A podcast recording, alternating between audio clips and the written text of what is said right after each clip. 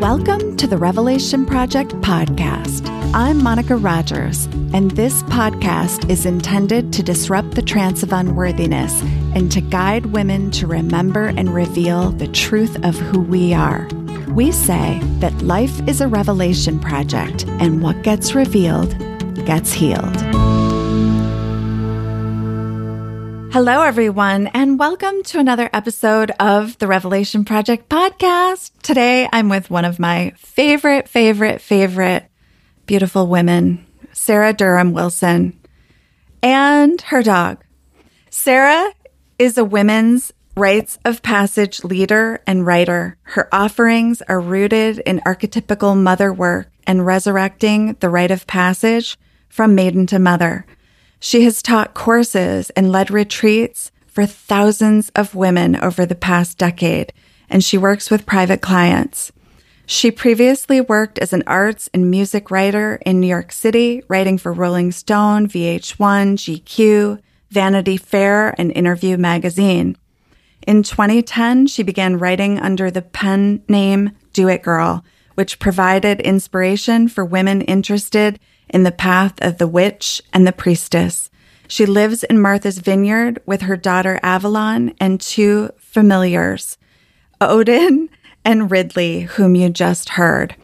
Maiden to Mother, her first book with Sounds True Publishing, is out on June 7th, 2022. Congratulations, Sarah, and welcome. I'm so glad you're here. I'm so it's so nice to be with you, Monica. And you you uh, also are a recent graduate of the the teacher training. yes, I am. And wow, what an eight months that was. So for my listeners, yes, I just took the eight month teacher training with Sarah and just an incredible group of women who oh, yeah. are, you know, committed to doing this work. And really it's about helping women come from what we call wounded maiden into the archetype of the mother. So we're of course going to be talking a little bit more about that today and why that's so important right now. So yeah, Sarah, where do you want to start? Because you've really just completed that incredible journey with all of these women. First of all, how does that feel? It doesn't, it's never complete is the problem with this work. Like we did, we only had an eight month journey scheduled and I was shying away from the word container because there's some problems people are having with that. It's like we're in such treacherous brand new territory and spiritual feminine landscape. So I'm half there with you and half the other place.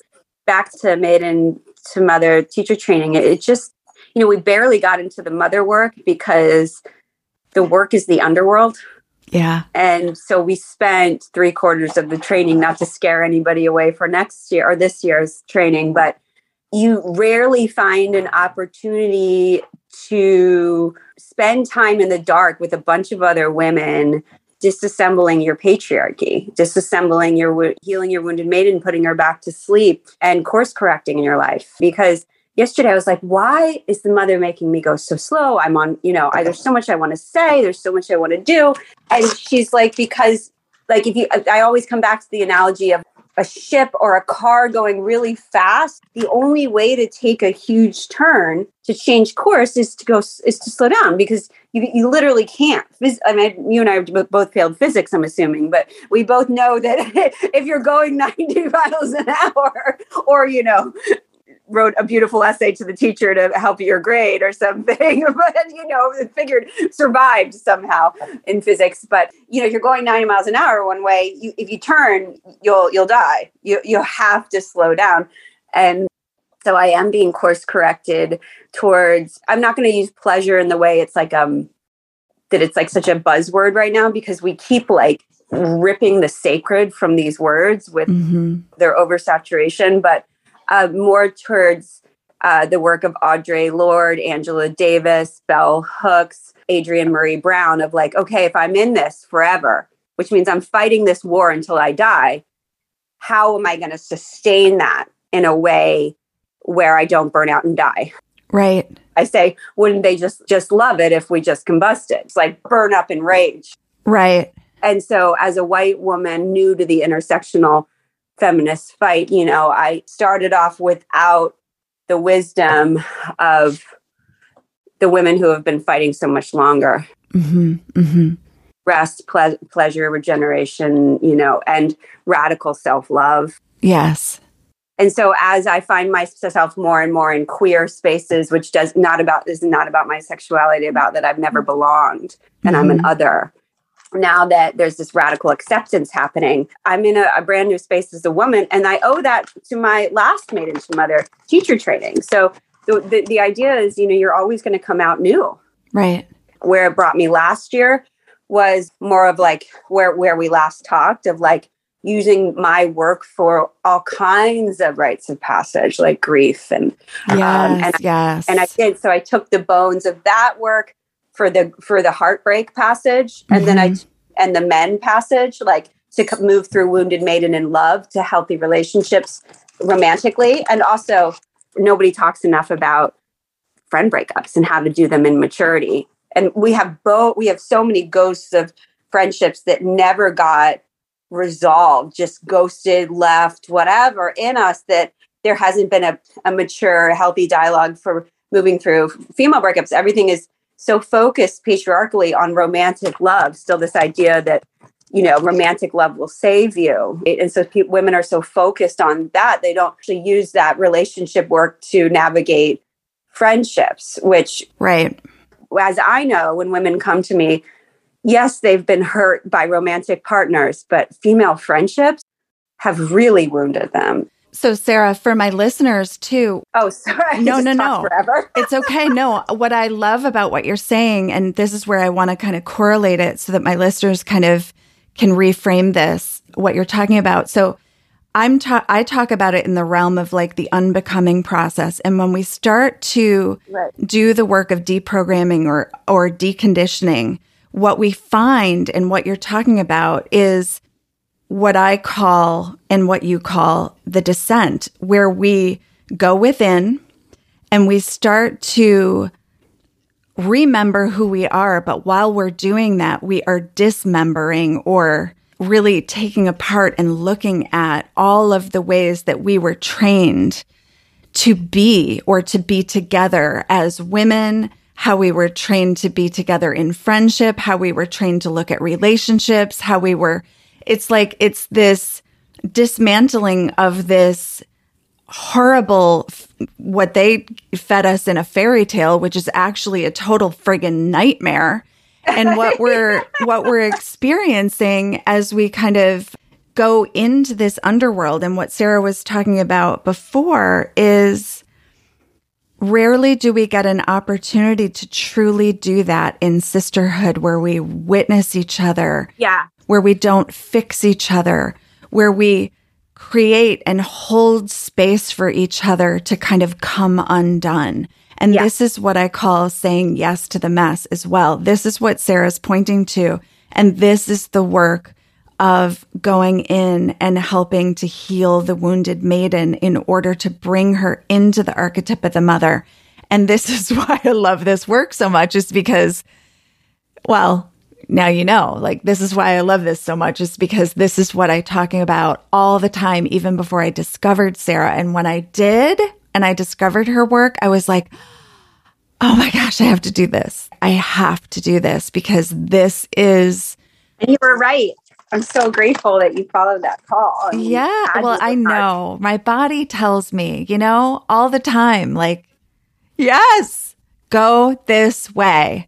And so, yes, the work is never, it never ends. But here's what I've discovered is that what you're talking about is how to take care of ourselves in such a way that our work is sustainable, that we yeah. can give back to the world and come back to the world and offer and be in service to the world, not in the way that we were taught to, you know, to do this, but in a yeah. way where we, yeah, exactly, where we're really coming to the world with a true understanding of the work that needs to be done in order to turn this ship around. So, the reason I just started off on all that is because you've always, since I met you, been a proponent of what I used to call or what was called like the weirdness about me, the strangeness about me, you know. And then the diagnoses earlier this year, I finally had an answer for the question I get at least twice a week. what is your deal?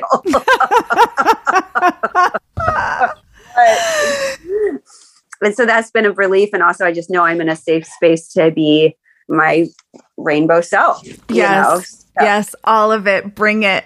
Yeah. I've really been through. Um, so, my therapist sat with Marion Woodman for 20 years. Marion Woodman is a huge reason why Monica and I are talking because of her her devotion to archetype that she gave me the clues she told me in in a few i can't remember which books they were all scattered around me at the time but she gave me the clue of there's an immature feminine and there's a mature feminine and then i was like well i know i'm not mature and th- at 33 and so i'm this but how the fuck do i get here and that's where it all began yeah oh but so still my my therapist as i as i unmask right my from normalcy or typicalness or whatever I did to survive and fit in in my mother's house. I uh, and and still calls these things my super traits. You know, the stuff that I used to be so afraid of. Just like when you're like, my body tells me. I always know, like it's just a super trait, as opposed to you're so spooky. Don't say that.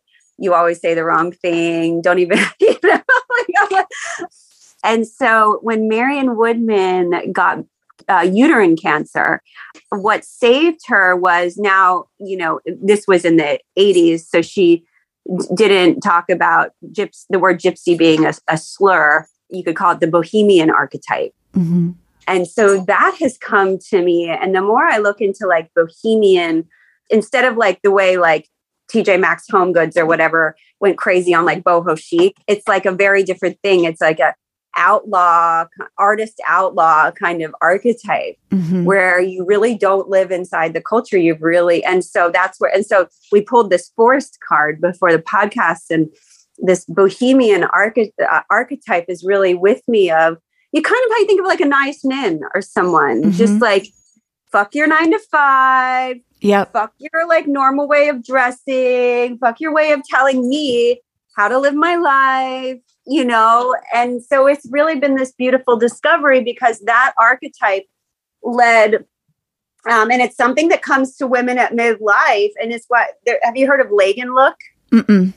okay so Lagenlook is a kind of style that when you look it up you'll say oh like when you see like some badass crone in a photo shoot she's in Lagenlook so it's all like layers of like beautiful patterns and prints and silks and you're just like bohemian archetype.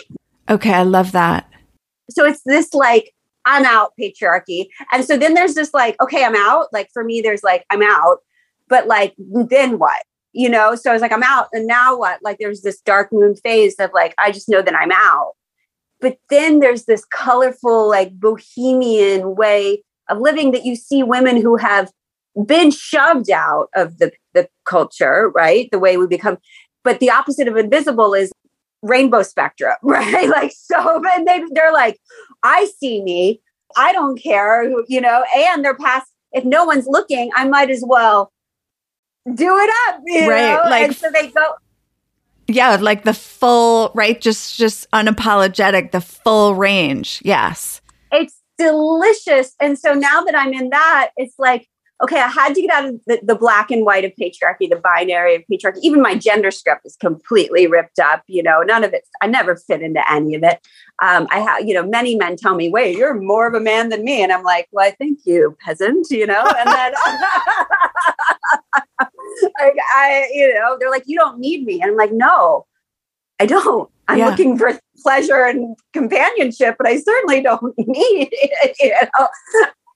Yeah, I don't need you to complete me. I don't need you to fix me. I don't need you to save me. Like, the, we're not doing that here. Yeah. No, dance with me, cook yeah. with me, play like, with me. Play. yeah. But Take like in for a fucking walk. Yes. Support me, honor me. You can do all of that. Yes. Yeah, partner with me, but but and I don't mean me. support financially. I mean oh no partner support, right? Like that true yeah. energetic support. Absolutely. so now it's like I went from like, okay, what is after patriarchy? Because it's sort of how the, you know, the overlords uh, and the upper culture tell Inanna, like, don't, if you leave the upper culture, you'll never come back. Like, no one's ever done it. Like, this is all there is. And so leaving it and being like, well, maybe, maybe I'm going to be all alone. And then finding that this archetype actually leads back to the archetype that came to Marion in her in her cancer and said, follow everything I do. Mm-hmm. And it mm-hmm. was the bohemian archetype that led her to, fl- to flamenco and salsa dancing that led to her healing. Mm-hmm. And so I'm with that right now. So if, if you can tell from kind of what we first started talking about, my biggest, besides um, the dismantling of white feminism, I'm so into the midlife crisis work, the midlife, and it just thrills me. It, it, it really does. And it's the next step. And you can, again, use the bones of the maiden to mother work to do the, the midlife rite of passage. Absolutely. Absolutely. Well, and right, because I think that the bridge into the other is the mother, right? So it's, it's like uh, the archetype of the mother becomes that sustainable place from which we can do the rest of our life. Yeah, but life doesn't work in Wounded Maiden. Exactly. So for our listeners, just even though I know what you're going to say, I know what you're going to do. What am I going to say? you're like, please don't make me do it. Don't make me do it. So for our listeners, been like, remember the movie Weekend at Bernie's? Yes the like last 10 podcasts before I took a break, it was like when you prop up the dead guy. oh know? God, I know, and I know. Just, uh, and they're like telling them what made mother is like somebody had to talk for me, but they're like moving my mouth. I know. Because well, and that's that's what I love about you is because you're like, please don't make me perform. I just want to be real.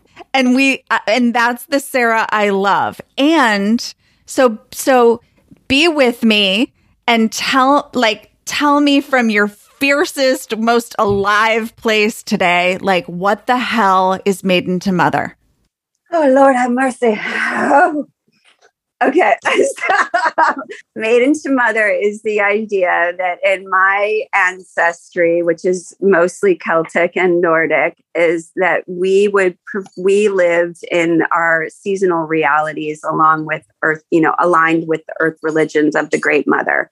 So that means we knew when we were in our spring, we knew we were in the beginning of our lives, and it gave us orientation in our life. Like, I am now in the becoming phase, like the waxing moon, like the spring, like the morning. So, this is the time where I seek out my life, where I become, I'm in my becoming of the woman I will be. Okay, now I am in my summer. I am in the mother. I am in that the great bloom, the glory. I am deeply rooted. I am open and offering my work to the world. I'm in my full moon. I am in my full bloom. I am in, you know, high summer, glorious time in life. Okay. And then if I, you know, when I do the edits of the book, now I am in Empress, the fall, because they skip that and I don't get that. So I'm in the in between season. I'm in the waning, but I am not um, yet in my winter. I am in that season of like my legacy is like shining bright like the leaves in autumn like brilliant reds golds and it's i have be, you know it's past my summer where i've become the woman i am now like basking in the legacy of this woman i have become and then crone is really when i turn in winter slowly returning to the earth and i am in my leaving season. Mm-hmm. I am in my season where one foot is in the door in the other world. And when I speak, I speak from the truth of that place as if I'm giving out deathbed wisdom. And so the idea of coming into mother is like, okay, now I'm on the front lines of my life. Now I'm in my maturity. Now my I'm my own mother. Now I am a guide, a leader. And it, we never get and and so when you take away the goddess, you take away seasonal realities, and the patriarchy you know destroys the village colonizes the village begins the capitalistic system where we no longer are in community and village or working with the land we're extracting from it and we are competing with each other instead of in one you know a, a family of a village a community of a village. You, when you take away rites of passage what you do is you take away evolution self-actualization maturity and um, not hyper individuality, but individuality of like that each one of us in nature, although we are all we all rely on each other, we each also, let just like in nature, have a purpose and are individually unique. And we bring that to the quilt of our communal ecosystem. So what happens is you get women who stay in what I call the plastic spring, where they never grow up. They are patriarchalized to the, to the point where they think their only worth is their looks. Um, they believe the false script that they are fragile and need saving. They compete amongst each other. They become vain because of the system telling them that their only worth is their looks. They're very reactive and they cannot take care of themselves, let alone a burning world. And so the idea of coming into maturity, into your rites of passage, is women who can take a stand not only for themselves, for each other and the planet. Yes, thank you. Okay, and I loved when you were talking about mother. I don't know if you know this, but you were t- you were pointing to your throat. You were you were going like this. Did you know that? Uh-uh. Okay. I just was curious about that because there was something there for me that I was making up about like the mother is also when you're using your voice, like your true mm. voice in the world. Mm. And that for me, the power behind that too is that when we mean what we say and we say what we mean, that we actually are fully in our authorship, our creative power, and words create worlds. And in mm-hmm. order to dismantle this one, in order to uncreate this one, we have to find our true voice. Mm-hmm. Um, and we have to speak our truth, right? That's right. That's right, Ridley. You, you go. You go, girl. Just yeah. not right now. You go, girl. Just not right now. Um, so that's where I think I think I gave you a pretty good maiden and mother spiel. You did. You gave me the okay. So yeah. So Sarah, thank you so much for spieling for me for You're a minute. Maybe I'll just call the podcast the maiden to mother spiel. Okay. So, so want to watch Sarah get activated or hear Sarah get activated? Okay. So what's the difference between wounded maiden with what's happening right now in the world with abortion laws and mother? What's the difference? Give me. I don't even understand that question. What's the difference? What well, okay. So let me put it this way we've got this. I'm seeing what I'm seeing in the world right now is a whole lot of wounded maiden that are also mistresses of the patriarchy. So sure. talk to me about that. Are they, you mean, oh, the ones that are supporting what's happening? Yes. Oh, I mean, I haven't really been, I've been more listening to to black intersectional feminists right now being like where are the white women when our children are getting shot in the street where are the white women when the stats come up about how many women how many black women die in birth you know mm-hmm. so out i can't even because the whole thing about me is when you lose patriarchal consciousness and you come into mother earth consciousness it doesn't make any fucking sense what's happening. So right. I have lost any I literally don't under fucking stand what's happening right now as far as like white supremacy and colonization still being something that we're dealing with, that we're even having this conversation doesn't track for me. Like what I'm tracking is, oh, white women will show up when it ha- comes to, to their bodies. But when it comes to Black women's bodies and women of color's bodies and children, they're quiet. They're quiet. So that's where I am with this. Yeah. Yeah. And so do, do I think wounded maidens are Karens? Is that what you're asking me? No, what I'm trying because they are. What's the difference between a wounded maiden and a Karen? Nothing. Nothing. Okay, good. Good. Yeah. All right. Well, that's a that's an actually that's an excellent perspective. Well, I really want to have Mackenzie Mack on, um, one of my favorite teachers of oppression, anti-oppression teachers, social justice teachers, and they they have always. I mean, two years ago, I said I have to have you on so we can talk about white fragility and wounded maidens. And, and they were like, whenever you want me, although now now they're hard, it's hard to get them for a speaking engagement because they're so needed in the world right now. But wounded maidens and white fragility for me, Karenism, it's all it's all the patriarchy will save us. The fathers are good. So they haven't had their Inanna moment when she's down there on the meat hook and she's like, I'm sure they're coming to save me. Right. And they're like, No, you broke the rules. You went to the dark. Yeah. We don't go there. Right. Well, you went you went dark, you know? You rebelled, you dissented. Yeah. We don't protect dissenters. We don't protect people that don't submit to us. Yeah. Get out of my face. Get out of my face. And part of what I love kind of unpacking, I mean, I don't love it while I'm unpacking it, but what I see is available for so many women as they do this work is looking at how we got here and the generational wounds that continue to come, right? Because there's most of us that are wounded maidens have had wounded maidens as mothers. Sure. And something that you that's important point to stop on because we didn't bring that up before just for listeners like you know just because you are biologically a mother a small small m does not make you an archetypal mother big m. Right. And many of our mothers were maidens wounded maidens doing the bidding of the patriarchy.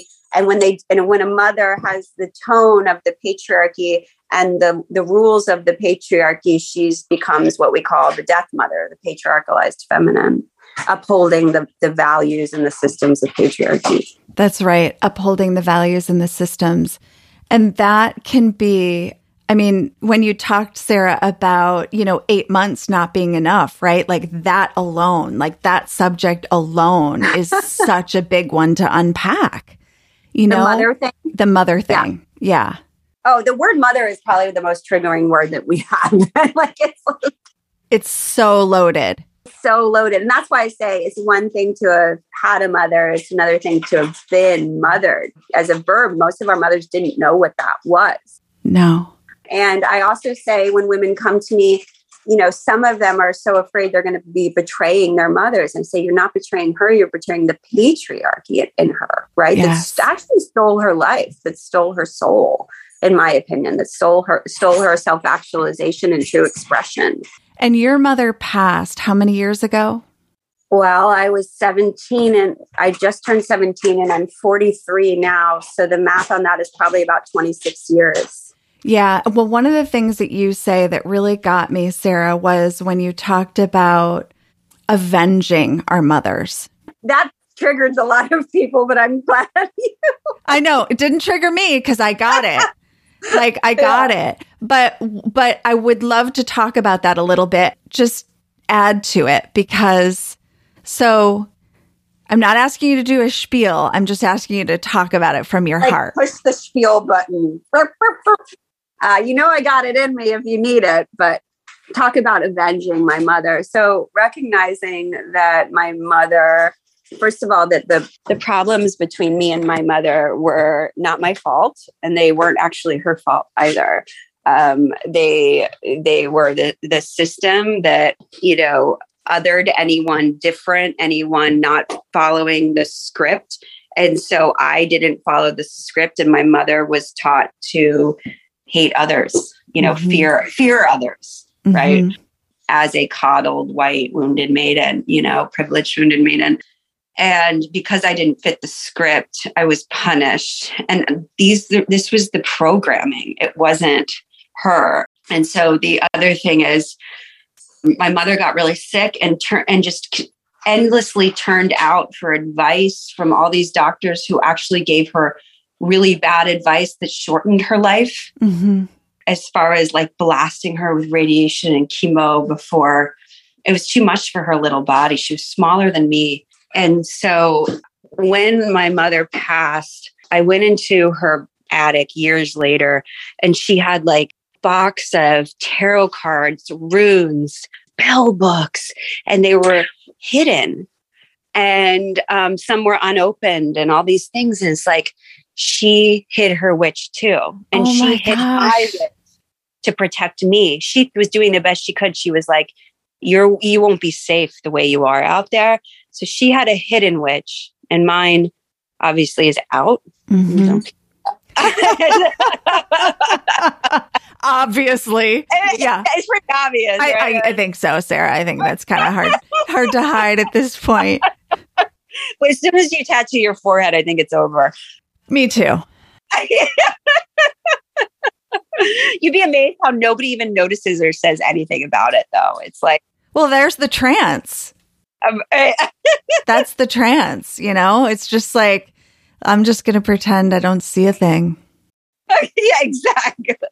I'm going to pretend nothing is happening here. Nothing.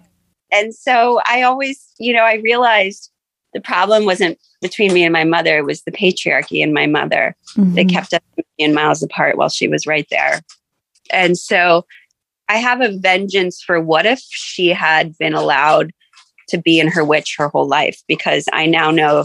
I mean, she gave me my first bag of runes, and it was more like, I don't use this, you can use it, or something. And I started as seven or something. And I think runes were for me, I, I believe that every witch has her own, you know, you pulled your tarot, I, every witch has her own um, oracle. Mm-hmm. When I lost my witch to the patriarchy and my after my magic years and um, you know you get gaslit and beaten down into normalcy. Not to protect i got gaslit and beat down into normalcy. Many of the women i got uh, you know i remember i came in remembering past lives and all this stuff that was just like cut off you know cut off at the head. And but the runes I kept a bag of runes with me and and I, in, from my mother, you know, and that brought me kept those and they kept the witch with me. And then I always think about how powerful my mother could have been because she was incredibly intuitive.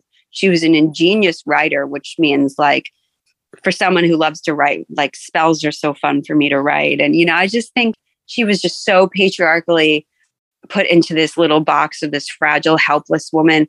And I don't know if you know this about me, but like when women come to me and they are act fragile and helpless, I want to scream because mm-hmm. they're not. It's a total fucking lie. And they just need to know what they're capable of and they need to know the truth about how powerful they are. And so this is my work is vengeance for my mother. Um, and I think that getting women to the point where they're not mad at, but for their mother makes them have to understand systems. And that's where we are. Is like when I wrote this book, I didn't understand systems yet. And that's okay. Like you, you know, the book's never done. It's just due, you know? Right, right. And so, but now the systems that oppressed my mother, you know, uh, what is patriarchy? You know, it, it, also is a commodified word, but Bell Hooks goes identify the heads of it and then where they live in you. Like your inner ageism, your inner ableism, your inner colonizer, your inner capitalist, you know, and these, they're inner misogynists, your inner, all this shit. Uh, my mom had all of those in her. Yeah. She had the inner capitalist, she had the inner white supremacist, she had it all and which you know when you really become a radical feminist it's about liberation yeah sarah i you just said something that's so powerful all of what you said is powerful but the part that i love the most is kind of like uh, yeah, you froze. You said I said something so powerful, and then you you froze. Oh yeah. So you you said what you said was this point where the systems start to become revealed, right? And you see that they're all intersecting. And this was this was huge for me and I want to pause here for a minute for our listeners and talk about one of them that's very very familiar to me which was my inner misogyny because yes we all like being socialized in this world we have all we have internalized this system and these systems. Yes. And there's no escape, literally. Like if you think that you don't have racism or inner misogyny, like you're fooling yourself. Inner capitalism. Inner capitalism. Yeah. You are so fooling yourself. And so what how I would recognize, and this is what I, I really like to do is to kind of point to the symptoms. Nice. Because for me, one of the things that would come up that would show me my inner misogyny is when people would say the word sisterhood or goddess, I would literally like recoil and I would get this uh, look on uh-huh. my face. Do you see this look? Yeah. Yeah, that's like, ew. You know, like what, I don't know what you're doing right now, but like my body would literally like all the armor would come up. Like I would just, I would just really react versus, and when I, and I finally found my wise woman, right? Because I had been praying for a wise woman. It was my wise woman that said, I think she used the word goddess and sisterhood within like a couple sentences of each other. And so she just kind of stopped and she was like, Whoa, I just want to check in, Monica. Like, what is happening right now with your body? Like, why are you re- reacting to these words in this way? And I was like, I don't know. Like, I just, and there was this suddenly, there was kind of this inquiry that I was invited to just sit with and to really get curious about. And I start because the other thing is we, the signals are there. Like, what would be a couple symptoms that you might point to that would make you realize that you had inner misogyny? I mean, jealousy is one of them. Well, I kept, I mean, for me, because the I'm this book I'm working on now about men, midlife and men, and it was realizing I kept attracting misogynists, men mm-hmm. that hated women, and that if I was attracting them, I had an inner misogynist. Ooh. And so that's where I found I found my inner ageist and my inner misogynist through ageist, misogynist, patriarchal men. You know, I kept attracting men who hated their mothers, who hated women, who thought they were, who abused women. Mm-hmm. And I kept attracting men who just wanted women to be 20 and tight and serve them. I attracted men who pretended to love their mothers. Oh. But what was really there was like a lot of passive ag- aggressiveness, a lot of control, a lot of the facade that's like the shoulds from from the bible right? Like you thou shalt honor thy father and mother. But what was really there was like this deep detest and hatred. Misogyny. Yeah. Yeah. So i went celibate a year ago as i uh, depatriarchalized my inner masculine and you know i'm getting there. I'm attracting like just in my field wonderful men because i have one in me now. Yeah. Beautiful goddess worshiper strong sweet funny man in me. I i i have that in me now. Because you know i talk about like most of us were latchkey kids in my generation whatever generation i am X, I don't know. And uh, they you know, without a father, without a mother in the house, you know, my mother was in my house. She was my model. That's how we got to where I was for femininity. You know, she had her own inner misogyny, and my father was absent. So, what's going to fill the hole is the culture. You know, you turn on the TV, you look at magazines, and here we have the culture telling me the bad boys, the Luke Perrys, the the broken ones you have to fix. They're abusive, but they didn't mean it. And you know, all these guys, you can heal them, you know. They just need the love of a good woman, you know. And I Oh my God, right. I I was like, okay, that's and that became my inner masculine, this like misogynist, tough guy that just wanted to fuck women and just wanted hot women and was a bad boy and that's what I've consistently tra- attracted, mm-hmm. except for my fiance, who was the closest to my inner masculine. Now, um, he my my inner masculine uh, is now way closer to like the one true love I've ever had. My five year fiance, who was a lead singer and an artist and a writer and a poet, but but now it it's evolving past that. It's more this like bohemian king kind of kind of vibe. I love that. Yeah. Uh, you actually just triggered for me another memory, which was when I met Austin, who's the love of my life. I remember just really the way that he treated me was so foreign to me. And it also triggered my inner misogyny because I was like, what's wrong with you? Why is he being so like, why is he being so nice? Right. Why is, and there was part of me that's like, because again, we're, we're trained. I was like, don't be so nice to me. That's not attractive to me. Exactly. And now I'm like, oh my gosh, like I can receive, I can be celebrated. I can be, there's just this way it all like transforms as mm-hmm. you do mm-hmm. the work.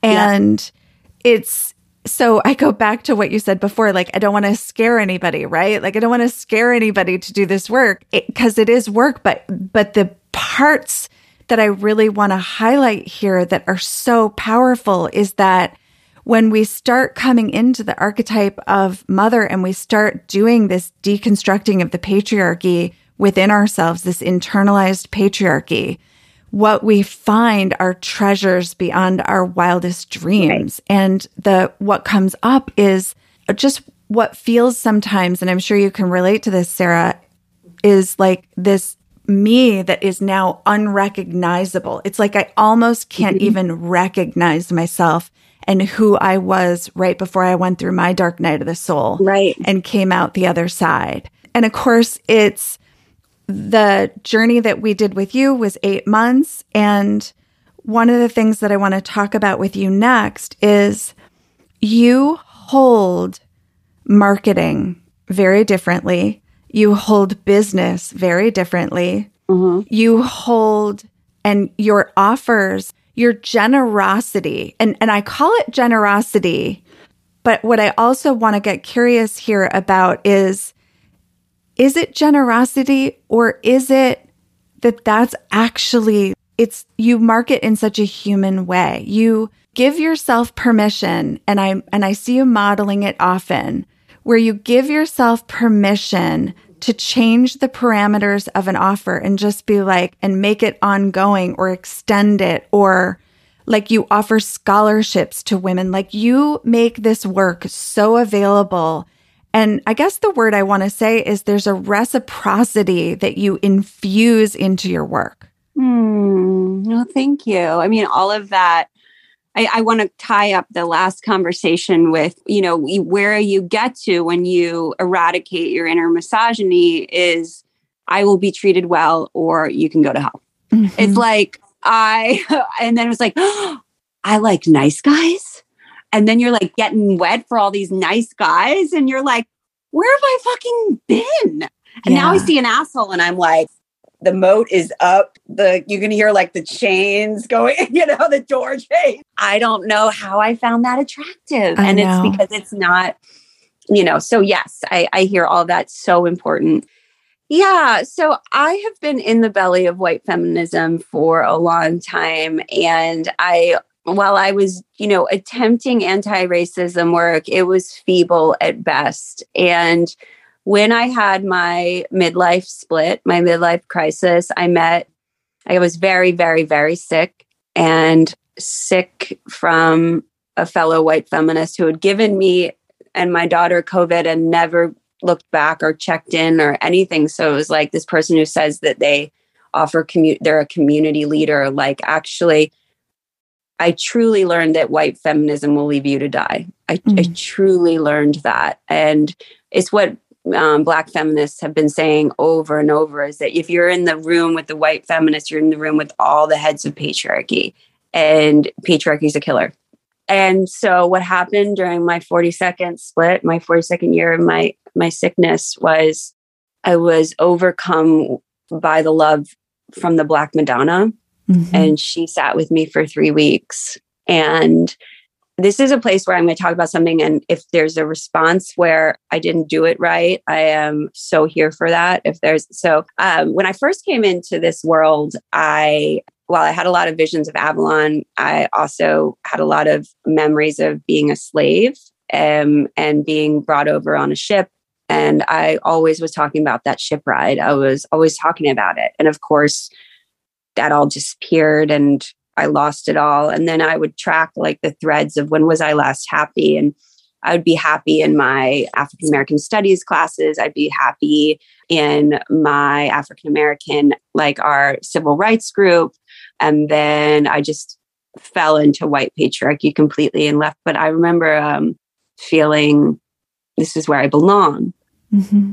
And when I did my my ancestry, um, my first grandmother was from the Congo. She was Congolese. And I hear her, and she's who I want to make proudest in my lineage. And what the Black Madonna did was show me that I was on the wrong path, and my and the wrong path was white feminism, and that I had not seen it yet. And there's nothing like a three week underworld holding a sick daughter, being a sick mother in a bed to say, you know, show me the way. Like, I clearly this isn't working. Mm-hmm. The way for me is intersectional feminism. And, and I got it in a way that I've never grokked it before. And I started reading books like White Feminism by Koa Beck, Nice White Ladies by Jessie Daniels, who is a white lady who came into intersectional feminism and fell in love with Audre Lorde. I've always loved Bell Hooks, but I finally feel like, and Bell Hooks, how she talks about queerness, witches are queer. I don't conform to any way of patriarchal life. After this, I'll probably go smoke a joint and read a book. I don't live the way other people live. And there's finally radical acceptance for myself because of Black activists who have been talking about the revolution far long. And mostly white women are just about the pay gap between and equality between men and women. Right. That's not my fight. My fight, I don't want to be like a patriarchal man. I want to be on the side of everyone oppressed under patriarchy, all bodies oppressed under patriarchy. And as a climate activist, there's no climate justice without racial justice. Climate justice and racial justice are are married, are wedded, because they're the most disproportionately affected by climate. Look at what's happening in India right now. Look what's happening in Africa. Yes, yes. Sarah, I love I I also want to point to what you just said with respect to the pay gap because there's this way that, again, the patriarchy teaches us to live on the surface of life. It's very superficial. It's right. And to me, the pay gap is like the superficial kind of the white feminist would focus on that. And, and it's so much deeper. It's, there's like, there is some shit to excavate here. Well, and if they want to look at the pay gap, look at the pay gap between white men and Latina women, black mm-hmm. women, brown mm-hmm. women. I mean, mm-hmm. white the, the payback between white white white men and white, white men is so much smaller. So again, when we're talking about white women lining the streets in pussy hats because of abortion rights, it's like, where are you when anything else happens to brown and black women and indigenous women? Where are you? Right. And they're silent, which means mm-hmm. guess whose side they're choosing? Mm-hmm. Oppressor. Mm-hmm. But but you know, here's the other thing that I love. Like I see you get your ass kicked regularly and I see that you're here for it and I love that about you. Like I love that about you. And you know that I love that about you. Yeah.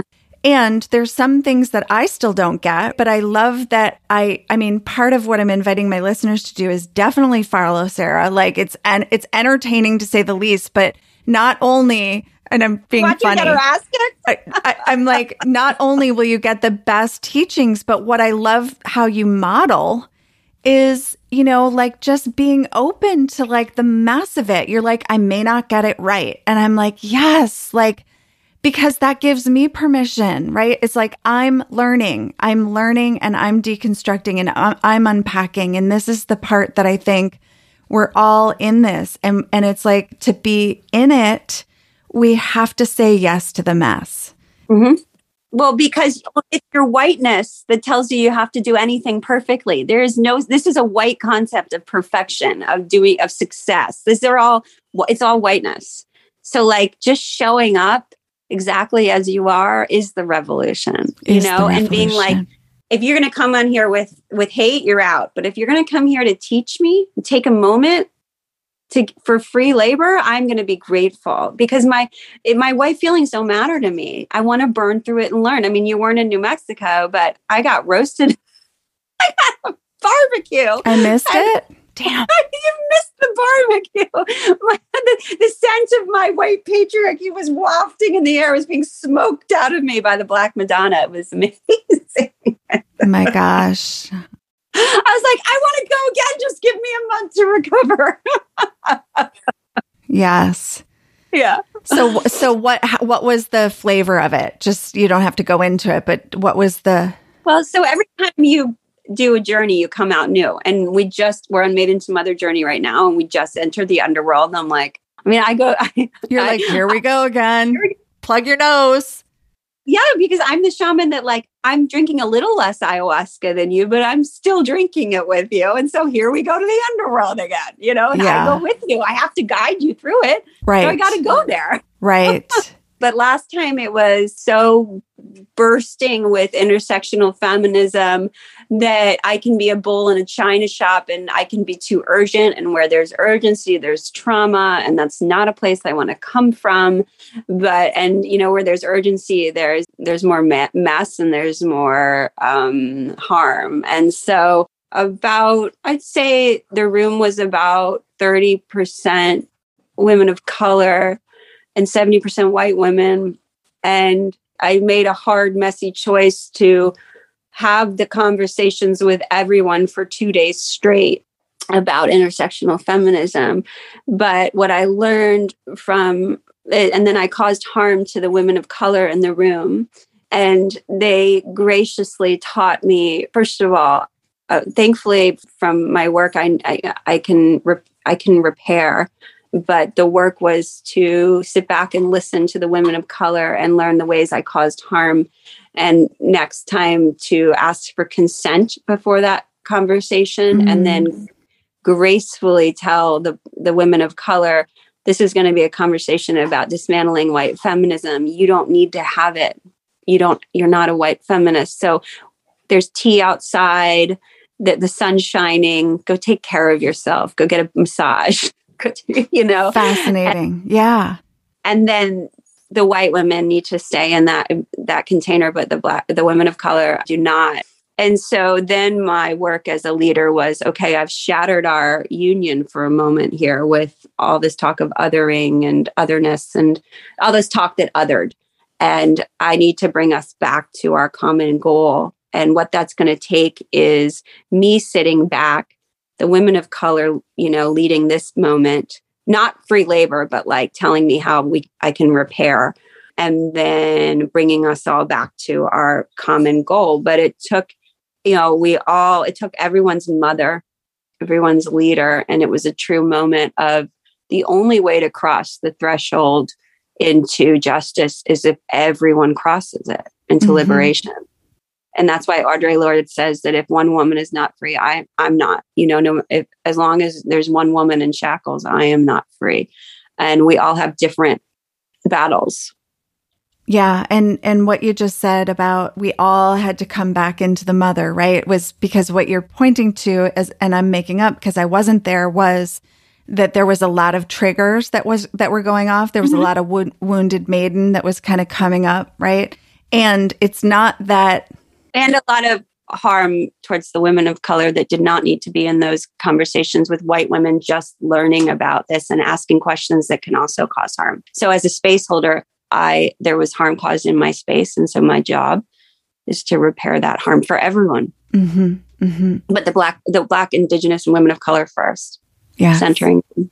yes centering them. Yes yes my gosh endless lessons, right, Sarah? Endless, endless lessons. The doom is to think they'll stop. Right. I was trying to say that the other day. That's your doom. Um, that's why Marion named the book "Dancing in the Flames." Right. To think that you're done is the doom. Like you, you to think that you're going to arrive somewhere is the doom. Right. That's yeah. not going to happen. Yeah. Oh, like it's just like with motherhood. You're like, I'm killing it in motherhood today. That means tomorrow is going to. Oh, Oh, it's so humbling. It's so humbling. Yes. Here's your ass. I'm handing to you. Thank you, platter, sir. Brother. May I have another? Or thank you, ma'am. May I have another? Oh my gosh. So good. Well, Sarah, I love this conversation. As always, I am so enriched to talk to you, to know you. I'm so blessed to know you. I'm so blessed to be part of this lineage. And for our listeners, you know, I'll be sure to connect you with not only Sarah's work, but many of the Black feminists and Indigenous feminists that she mentioned today. I would love to be able to also just really celebrate her book and invite you all to grab it, get a copy, and it's a great introduction into what this work is all about. And this is the work of the unbecoming. I mean, Sarah's doing a flavor of this work that I think is so relevant and so important. And it's truly changed my life. So mm-hmm. I'm so honored to know you, Mon. I love you so much. I love you back. You're such a good mama and archetypal mother. Thank you. Thank Yeah. you. I totally received that. You're like just so in it with me and us and this, and you know, and I just watch you. Your just desire and like appetite for for unlearning is just so hot, and I really appreciate it. Mm. And thank you for always loving all the spectrums of women and all and just loving watching them unrobe this robe from from these false roles. It's I just love your love of women and I really appreciate it. Love you. Yeah. Love you. Okay. Yay. Now the All dog right. is throwing up. So oh, maybe I should right on time. Okay. All right. And so for our listeners, until next time, more to be revealed. I love that ending, Sarah. Too good. I gotta deal with it. All right. Love, you. you. Bye. We did the I think we did, We did, did the thing. We did. We're We did it. We're great. we're great. We're I always great. We're all, we're amazing. Oh, we're amazing. I love you. I love you back. Okay. So, oh my gosh, what a great conversation with Sarah. So, I rarely kind of come on to kind of have like a a summary, but what the hell? I'm going to do it today. I want to go back to a, a few things Sarah said and unpack them a little bit more. First of all, Sarah mentioned ayahuasca, and we don't actually, just for our listeners, we don't actually take any ayahuasca doing this work, but God love you. If you want to do plant medicine, I'm all for that too. I'm here for it all. But I, what I really wanted to kind of also discuss are the symptoms of wounded maiden and really kind of help just clarify the fact that the wounded maiden is the inner child in us that never had our needs met. She was the one that had to take it all. She had to take what she was being fed as far as gender roles. She had to stuff it. She had to really mute her self expression. She had to deny her true voice. She had to become pretty, pleasing, and polite in order to survive. And so, as you might imagine, the archetype of the mother does not do that. She actually mothers the inner child or children, the fractured parts of our woundedness that had to basically feel abandoned, who had to abandon those parts in order to be loved. So, so many women are walking around this planet a shell of who they actually are, a ghost of who they actually are. And the haunted ones are the wounded maidens, the wounded parts of ourselves that are haunting us in order to be remembered, if that makes sense.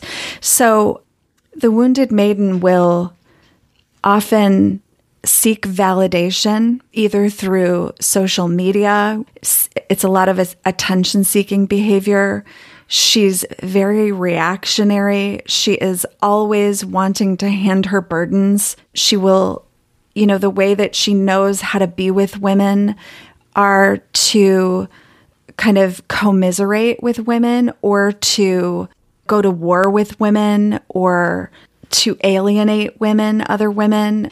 So she doesn't have a capacity, a maturity to deal with life in a way that a mature, grounded, fully permissioned woman can. So there's Sometimes the only way we recognize the wounded maiden is by starting to see the symptoms. And the symptoms of wounded maiden are really I mean, there's tons of them, and I'll I'll definitely put some links in the show notes so you can learn more about it. But what we want to do is to be able to learn how to give ourselves what we were never given. So, which is radical self approval, first of all. Like we have to learn to give ourselves approval for all of the things that we were disapproved of. If you know, for some of us, that could be based on what we choose to wear. For some of that, for some of us, it could be what we say, uh, who we really are that we've been hiding. It's, we were, many of us were conditioned not to make mistakes. And guess what? I mean, when you listen to what Sarah says, she talks about perfectionism being a, a white fragility concept, and so it's learning to embrace our failures and our mistakes as part of the process. It's saying yes to the mess, the messiness of self growth, the messiness of doing the work, the messiness of diving in and unpacking all of the programming and looking at it honestly, no matter how much, no matter how cringy it is to do it. And the mother is the part of us that Okay, so so I'll raise my hand and say when I talk about mamaka, that's my inner mother. That's that's the part of me. That's what I named her. That's the part of me that actually that I met that actually knows how to take care of myself, that knows that it's okay to make mistakes. That's the that's the mother or the mamaka that I'm rem- where I'm reminded to put my hands on my heart and to just give myself the space and the grace to be imperfect. Okay, that's what the mother does. The mother is unconditionally loving toward herself and her children, but also unconditionally loving towards other women, uh, unconditionally loving to the process, you know, of, of doing this work. And who also, when you when you come into your own sufficiency and your own sovereignty as the mother, what you, what starts to grow within you actually is an intolerance for what actually goes on in the world and what we step over. And this is where the mother starts to really become potent because her voice, like she is not to be trifled with, the mother. She is not going to take anybody harming her loved ones or the earth. And so we, we can start to understand why it's so important for women to come into the archetype of mother. Because when she comes into the archetype of mother, not only does she know her own sufficiency, but she knows, she knows when enough is enough and she's not afraid to say it. And she's not afraid to do what needs to get done in order to feed the children, in order to make sure that people stop harming the earth, make sure that people stop taking her for granted.